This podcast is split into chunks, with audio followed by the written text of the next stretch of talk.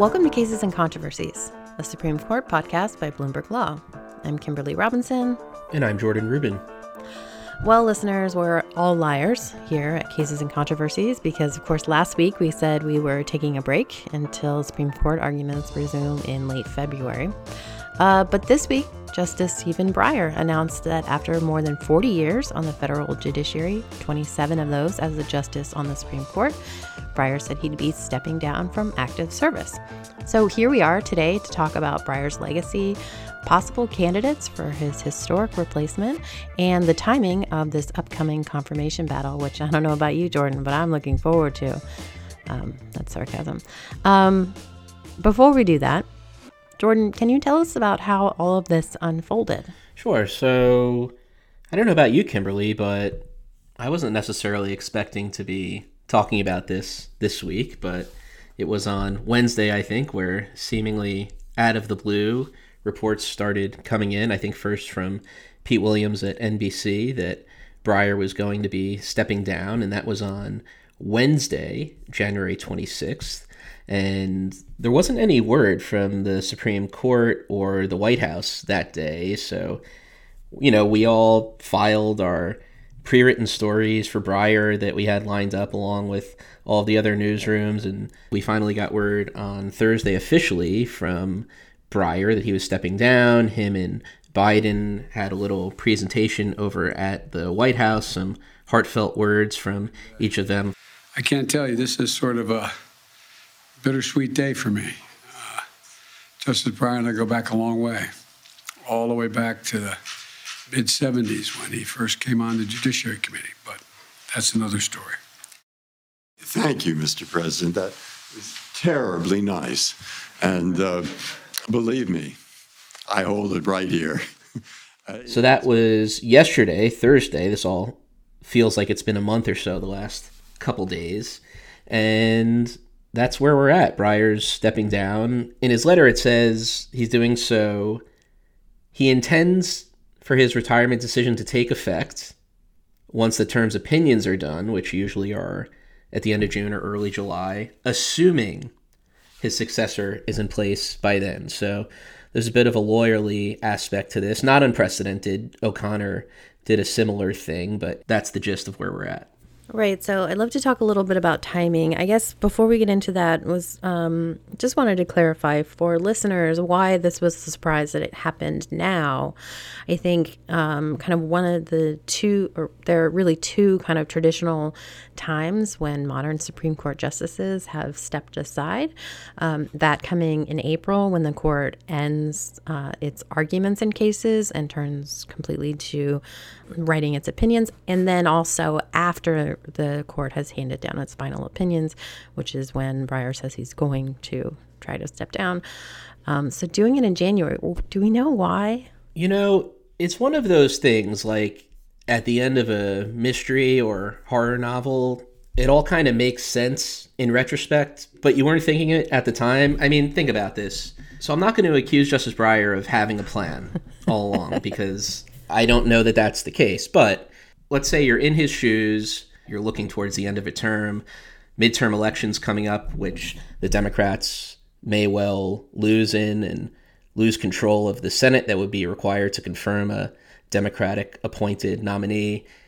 Announcing it now in this time when the court is on its winter break makes a lot of sense because the court's not hearing arguments, so there's a bit of time.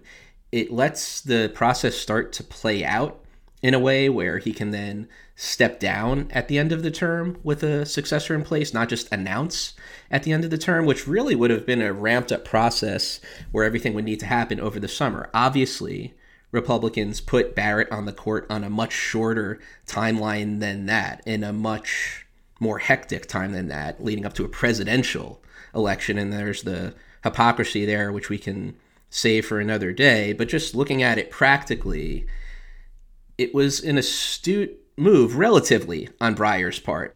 Okay, so let's talk about that timing. Um, as you mentioned, uh, Breyer and Biden did uh, officially announce Breyer's retirement from the White House uh, Thursday afternoon. And Biden gave us a couple of little nuggets for what's coming up next. He confirmed his campaign promise to nominate the first black woman to the High Court bench. So we'll be expecting the nominee to come from that pool of candidates. And then he also said that he intends to make his selection by the end of February. So that gives, if we're looking historically, putting aside Amy Coney Barrett's um, confirmation, confirmations from nomination to actual vote in the Senate usually take about 66 days. So that gives plenty of time for the Senate to consider the nomination and in time for the end of the term. So it looks like if that was Breyer's plan, then it should go off without a hitch. And I say without a hitch because, Jordan, can you think of anything that Republicans can do to stop this nomination, given that they nuked the um, the filibuster for Supreme Court nominees with Gorsuch. Right. So I think not, at least in the full Senate. My understanding is there's some gamesmanship to be had within the Senate Judiciary Committee in terms of getting the nominee out of committee. I don't think anything that would, unless they just protest, the Republicans just don't show up, something like that. I don't think that they can halt it indefinitely, but I think they can do stuff. The bottom line is to gum up the works, but certainly not to block it in the full Senate, is my understanding of the Senate procedures. Right. So I chatted a little bit with our judiciary reporter, Madison Alder, who said that, you know, the Judiciary Committee is split 11 to 11 right now. So um, it would take a little extra procedural vote if that is the vote um, to get Breyer's replacement out of committee, but she also noted that Senator Graham has either been voting for Biden nominees or not voting in order to make the vote 11 to 10 uh, to avoid that. Now, whether or not he'd do the same thing when it comes to the Supreme Court, not sure. Um, but, you know, all this probably depends a lot on who the actual nominee is, right? Right. Well, speaking of Graham, and not to get ahead of this part of our discussion, if you look at current DC Circuit Judge Ketanji Brown Jackson, who is possibly the the front runner. Graham is one of the Republicans who voted for her to confirm her to the DC Circuit. Again, there's certainly no rules in Congress saying that anyone has to be consistent. And we've seen evidence of that. That's right. So um, I guess we can talk about some replacements and this whole idea of the GOP gumming up the works, again, being very dependent on who the nominee is. I think we have kind of common thinking is that there are two frontrunners.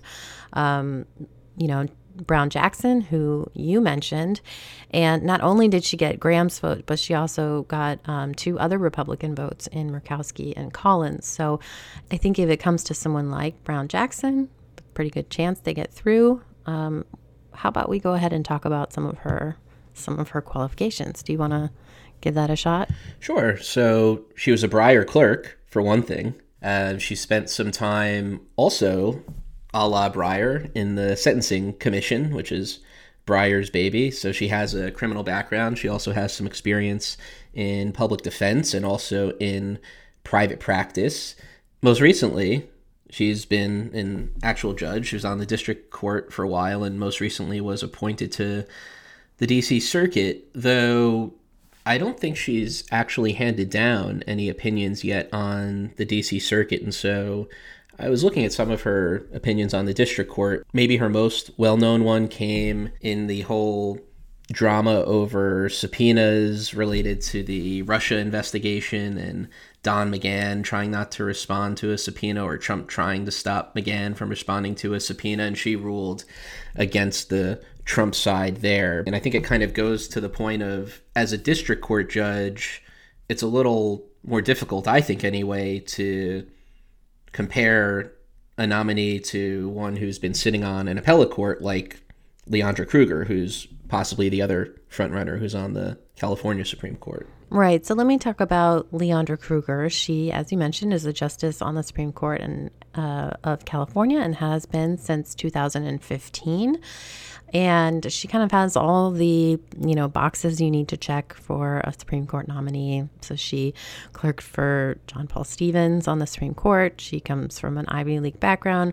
One extra thing to boost her resume is that she worked in the Solicitor General's office, so she has uh, a dozen Supreme Court arguments under her belt, and she's very familiar to the justices.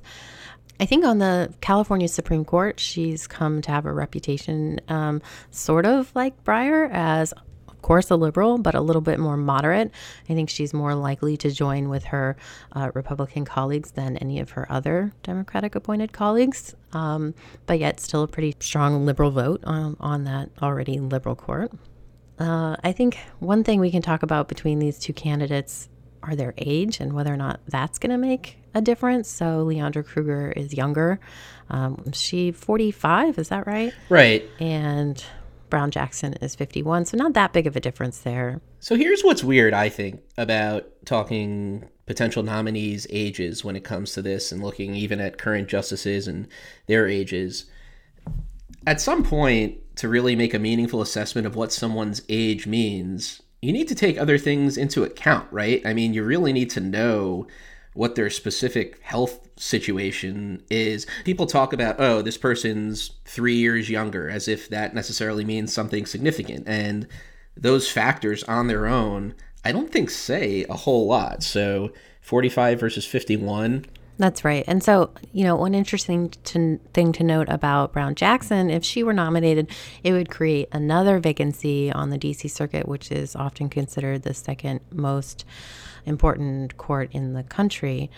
Um, so that could be a plus for the Biden administration. Of course, Leondra Kruger could fit in nicely there. Although, do you remember back when we were waiting for a Solicitor General nominee? And there were uh, some reports that Kruger had been asked not once, but twice to take the position, and she said no. Um, uh, the common thinking being she really likes it in California. Um, it is a pretty, it is a pretty awesome place to live, versus DC. Uh, so whether or not she'd give that up for a seat on, well, the Supreme Court, it probably yeah, she probably would. Uh, but the DC circuit, I don't know. Right. And an interesting thing about her not going for the Solicitor General job, assuming she had it, which I think is a possibility, she hasn't gone through the Senate like Ketanji Brown Jackson has. So I can't think of any reason why anyone would be particularly worried about that. But if you're the White House and you're just weighing the factors against one another, again, I don't think it's a negative for Kruger, but maybe it's just more of a plus for Brown Jackson that she's been through the Senate. It's been confirmed. I don't know what the White House is thinking as to all other things equal, who they prefer.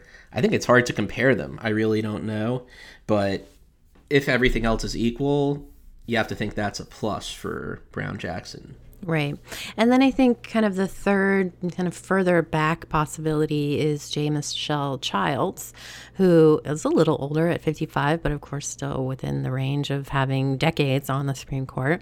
Um, she is a district court judge currently, um, which would be unusual to elevate someone directly from a district court to the Supreme Court. But she has been nominated by Biden for the DC Circuit. Um, my understanding is that her confirmation hearing should actually happen soon, so that could be a signal.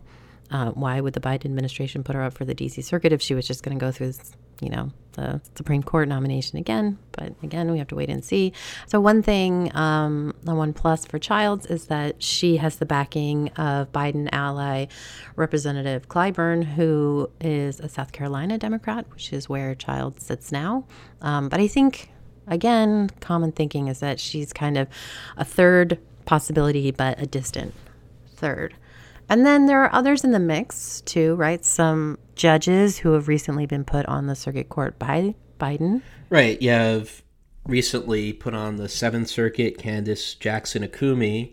And one interesting thing about her, I think, Ketanji Brown Jackson, she has public defense experience, but Judge Jackson Akiwumi, who's now on the Seventh Circuit, she was really a public defender for a long time and has significant trial experience there. So she seems to be almost really more of a public defender than Ketanji Brown Jackson is. So if you're comparing that type of experience, she might have more of that. You know, she's less of a known quantity as a judge. She's just recently appointed. Yeah, and then Uh, there's Holly Thomas, who recently got on the Ninth Circuit.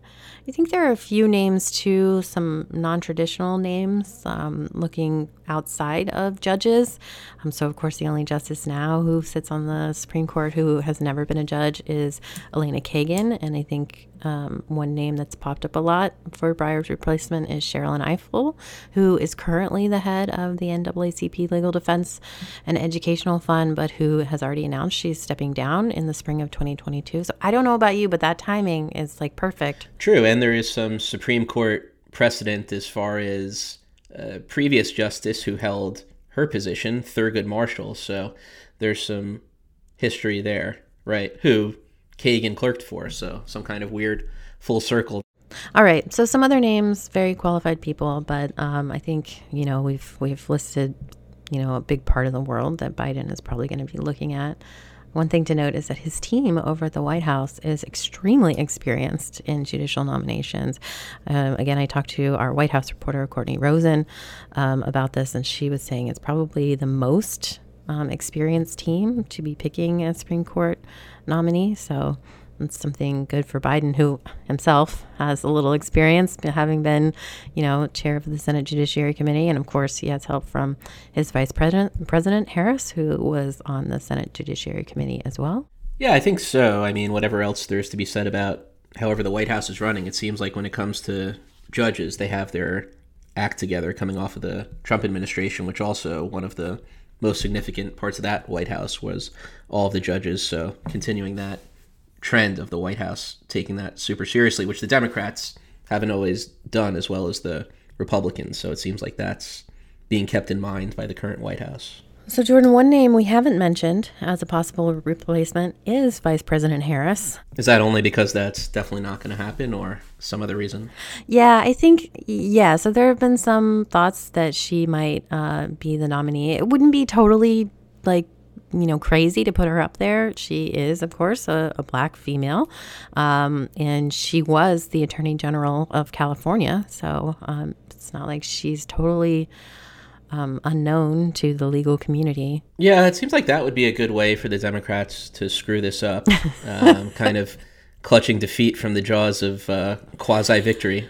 So Harris is going to be the nominee. Got it. Well, exactly. That's the only reason why you can't totally count it out, but there's no reason to take it seriously unless there is. Well, I think one thing is we heard there was um, on Wednesday before we had gotten the official announcement, there was a customary, you know, um, press briefing in which the uh, White House spokeswoman said that she wasn't going to talk about any hypotheticals because there had been no official announcement, but she did say that President Biden plans on running in 2024 with Harris on the ticket. So to me, that seems like it's not really a consideration for the White House. So let's talk a little bit about um, what a new replacement would mean for the Supreme Court. Okay, so it's pretty um, widely reported that you know the justices say that any new member of the court completely changes it, which means like over the last five years, the Supreme Court's like completely changed a thousand times. I think that math is right. But as far as how a new justice is going to affect case outcomes, we think it's probably close to zero, right? Yeah, that's pretty close to zero. Certainly in any of the end of term blockbusters that people are waiting for.